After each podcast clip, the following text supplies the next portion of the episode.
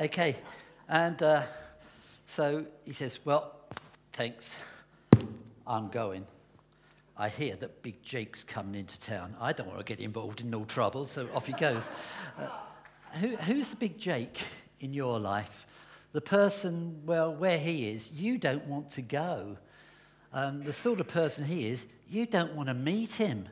And the sort of things he's involved with, you don't want to get involved with either. I did ask some of you, um, well, I asked someone to ask some of you, could you write down on a bit of uh, overhead transparency the names of people in the Bible who God sent to places they didn't want to go, mix with the sort of people they didn't want to mix with, and get into circumstances they'd rather be somewhere else? Here's your results. There's quite a few. And um, actually, I was given one more. I did promise I would write it up because you've all been having ideas since you came in. I hadn't thought of this one, but the wise men. There may have been three of them, there may have been more, but they ended up having to do a different thing. And uh, yeah, there's quite a few of them. And then one wag, um, teenage typically, said, How about the Israelites? Now, there's a few million you can put on the list. And it is big. Actually, if you look in your Bible, most of the people were given circumstances they didn't want. And there's one that no one's written down. We're going to look at him today. He's somebody called Ananias. And uh, excuse me using old technology, it, it does work. I am a bit clumsy.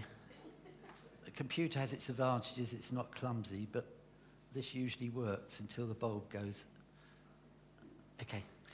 So, to put you in the context, Saul has been a nasty person, a bit of a big Jake. Just read it to you. Saul was breathing out murderous threats against the Lord's disciples. He went to the high priests and asked him for letters to the synagogues in Damascus so that if he found any there who belonged to the way, whether men or women, he might take them as prisoners to Jerusalem. So, never mind about Big Jake, this is a real person. This is Big Saul, and he's coming to town, to Damascus. And I think a lot of people would have wanted to get out of town. So, let's see what happened to this man, Ananias. This is a lovely thing you can do with a computer. With, you can't with a computer so easily. You can move it up. So, verse 10 there was a disciple named Ananias, and the Lord called to him in a vision Ananias. Do you ever get jealous of people who say, Oh, I met an angel? Fantastic. Or God spoke to me, He gave me these words. I think, cool, I wish I could have that experience. Those experiences, the supernatural experiences, often come with a bit of a price tag. I mean, take angels in the Bible. Most of the people who met an angel in the Bible, they either fainted or they were knocked for six, or well, what was the first thing an angel says whenever he appears to anybody? you got it, yeah. It, it, does come with a bit of a price tag. And many people who have a vision of God or Jesus, next thing you know, they're knocked unconscious or they just can't cope. They say, oh, no, take it away. And this vision is going to come at a price for Ananias. Let's look at verse 11. Oh, sorry, verse 10. He says Ananias, and Ananias says, Yes, Lord. He's ready for it. I think if he knew what was coming in verse 11, Ananias might have wanted the story to stop there. Okay, Lord, I'll take the blessing, but let's not come to the cost of it. Verse 11 and 12. The Lord told him, Go to the house of Judas on Straight Street and ask for a man from Tarsus named Saul. He's praying. In a vision, he's seen a man named Ananias come and place his hands on him and restore his sight. Um, I have two thoughts on that. Firstly, if I was in Ananias' place, well, what would I feel? Uh, the first point I make to God is God, my name is not Ananias. My name's Graham. I'm not going to Straight Street to place my hands on him. So that lets me off the hook. And secondly, Lord, I do have a medical problem. Um, did you know I've got a medical problem? It's, um, it's my back. I've got a great yellow streak running all the way up it, and there's no way I'm going to go to a place like that. So Ananias doesn't say, I'm not going, but he does express his reservations. Verse 13 Lord, Ananias answered, I've heard many reports about this man and all the harm he's done to your holy people in Jerusalem. And he's come here with authority from the chief priest to arrest all those who call on your name. Yeah, Big Saul's arrived. And it's interesting that Ananias first said to God, Yes, Lord. Next time he drops the yes. Uh, Lord, he's not saying no. Just one point I'm not sure how much Ananias knew about what happened. There's clues there, but there's a bit I've left out. God has already got this thing in, in control.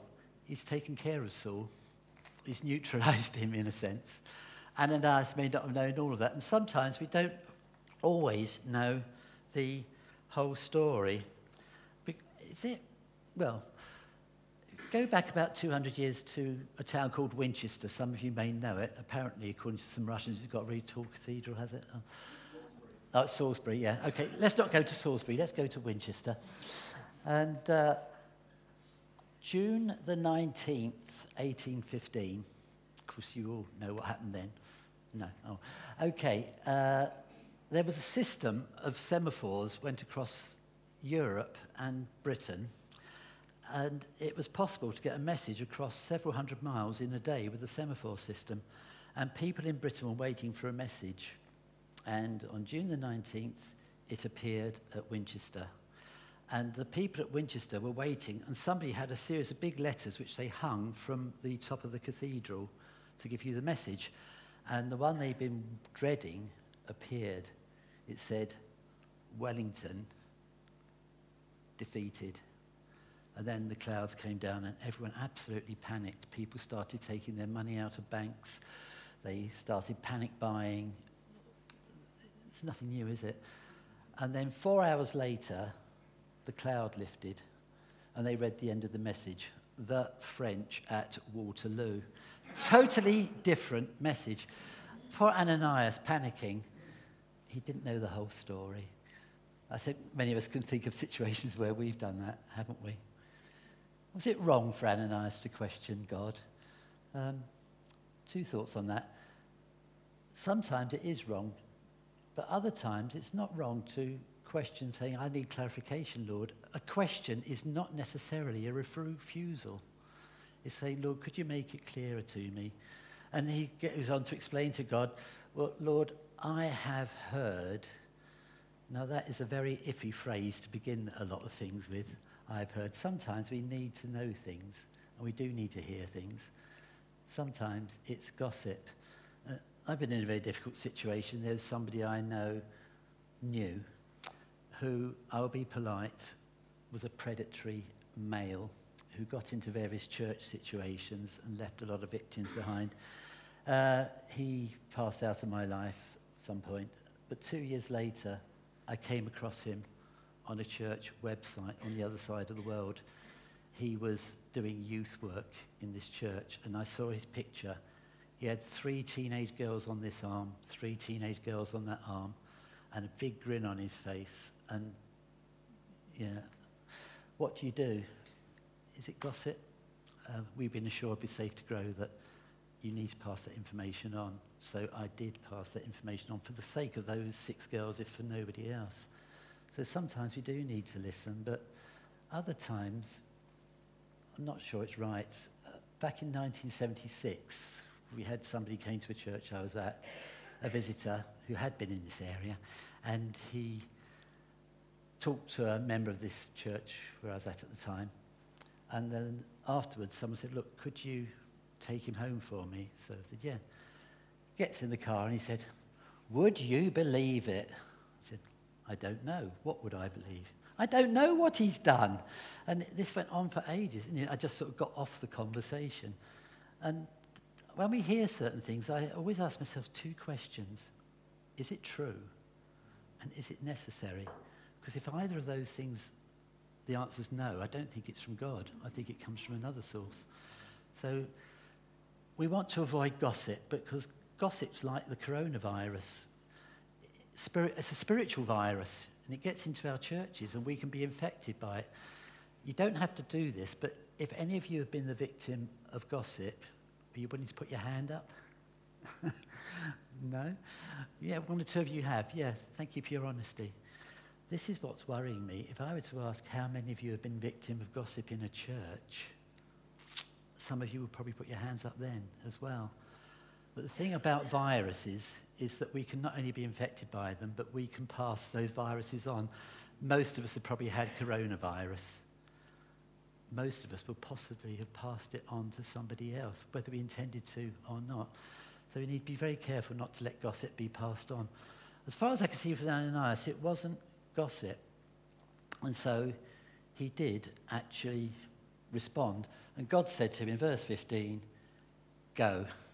Something lost in translation there. That word go is a command, and it is to Ananias personally, for him alone. Ananias, you go. Because God had chosen Ananias for this job. And we see in the next bit that it wasn't just Ananias who'd been chosen. Um, yeah, this man is my chosen instrument to do something very special. So God had chosen Saul, whatever Ananias might have thought about them. And what was said about Saul actually came true because it says there, he must suffer for my name. Steve, if I switch this off, are you able to project that bit from Corinthians? This is what Paul would write later on um, just coming slightly into that bit. Um, I've worked harder. I've been in prison more frequently. I've been flogged more severely and been exposed to death again and again. Five times I received from the Jews the 40 lashes minus one. Three times I was beaten with rods. Once I was stoned. Three times I was shipwrecked. I spent a night and a day in the open sea. I've been constantly on the move. I've been in danger from rivers, in danger from bandits, in danger from my own countrymen, in danger from Gentiles, in danger in the city, in danger in the country, in danger at sea, and in danger from false brothers. I have labored and toiled and often gone without sleep. I've known hunger and thirst and often gone without food. I have been cold and naked. And besides everything else, I face the daily pressure of my concern for all the churches. Who's weak? And I don't feel weak. Who's led into sin? And I don't inwardly burn. Um, depending which authority you question, this was probably written about halfway through Paul's experiences. There's worse to come. We know there's four more shipwrecks at least. So this man was due to suffer. I think of some of the people who are in this church 20 something years ago when we arrived, and I wonder where they are spiritually now, and some seem to have just drifted away. I've asked myself, why do people drift away? And one reason, I think, is that we haven't always told them the whole story. We've offered them a Christianity where, yeah, all your problems will be solved. You know, you get this blessing, you get that blessing. I think one thing we've never said to them is all who choose to live a godly life in Christ Jesus will suffer persecution. And we need to give people the whole picture. When the persecution comes, Jesus spoke about it in the parable of the soils. The, uh, you lose it, don't you? Too thinly rooted. So I think we need to be a bit more honest. Verse 17. I'm sorry, my turn. Yeah, verse 17. Ananias went, he entered the house, and I think this was difficult for him. Can you imagine that you might be a Ukrainian refugee? Probably in this country or some other country, not your home. Your home has been destroyed. Members of your family may have been murdered. And God comes along and says to you, President Putin is terminally ill.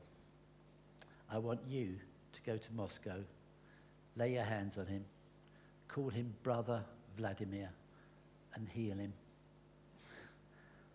Could you imagine? It's like that's the sort of thing it was like for Ananias to have to do this. It would have taken a lot of forgiveness.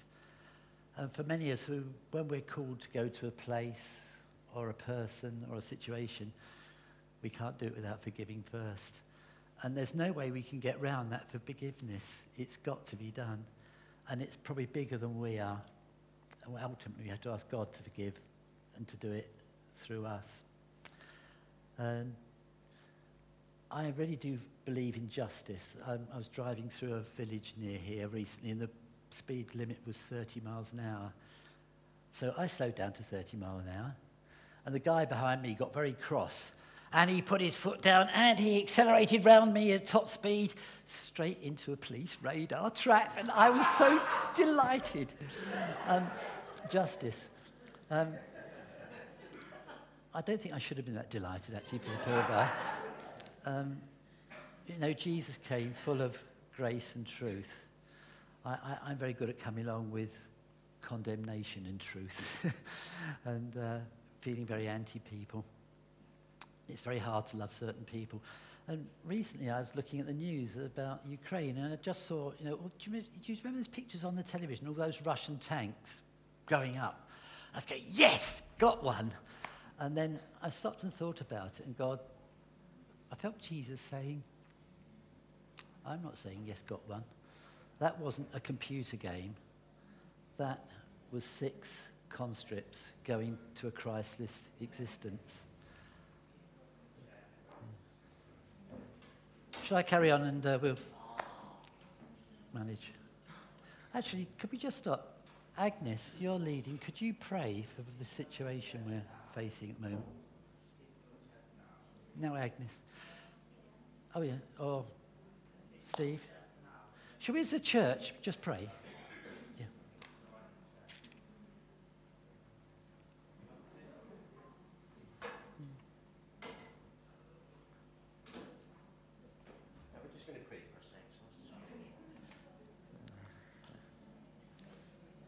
Father, we just pray um, that you be with us. I pray you be with Chris at this time. Father, I just pray again for your healing hand. Uh, just bless him in your name. Amen.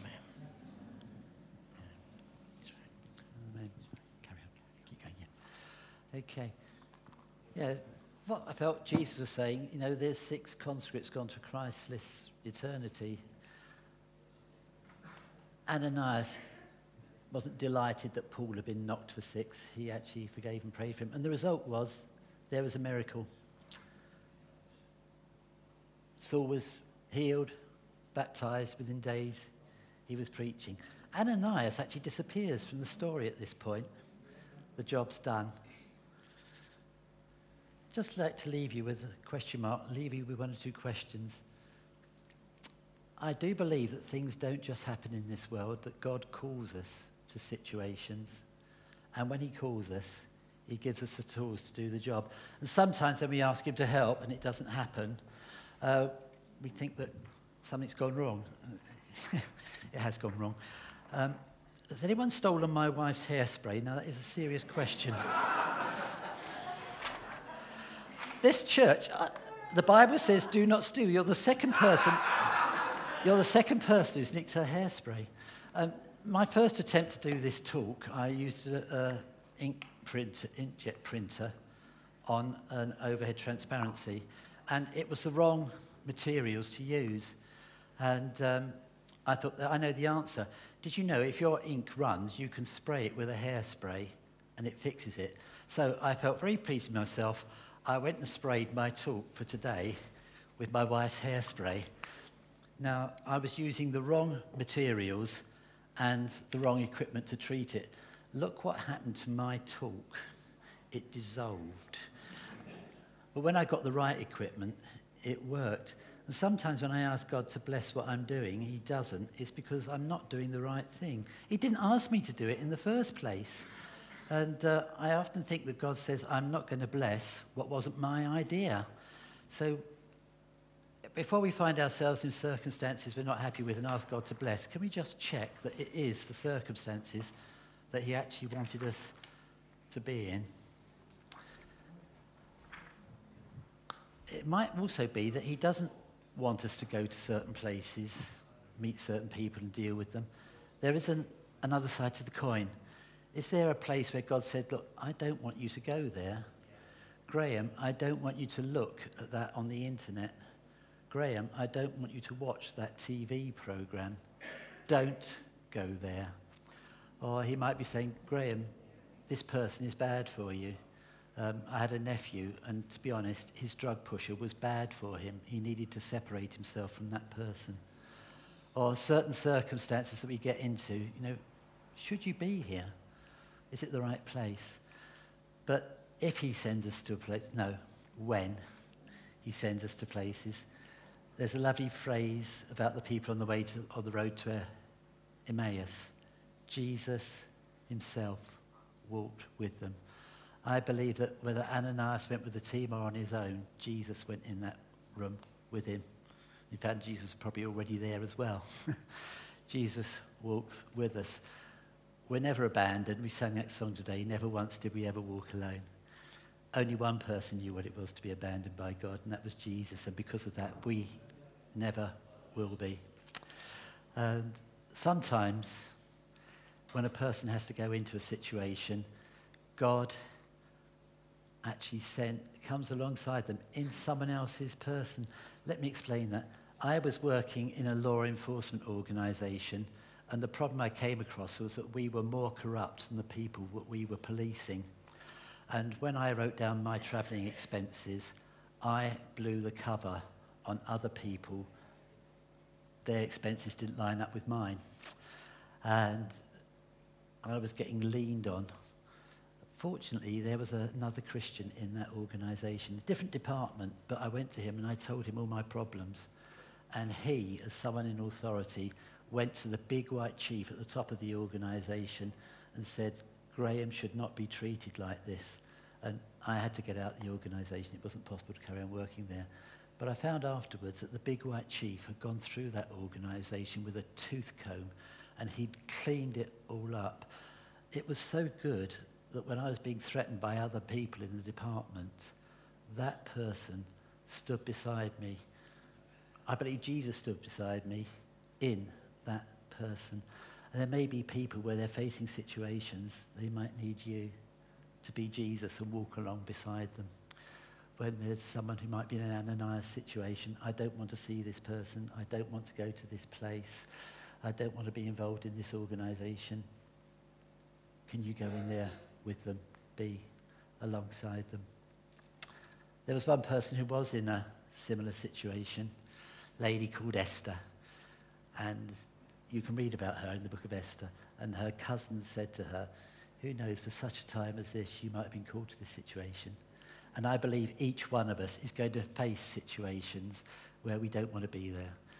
God's going to send us to people we don't want to mix with and he's going to put us in circumstances where we don't want to be. But God's going to be there.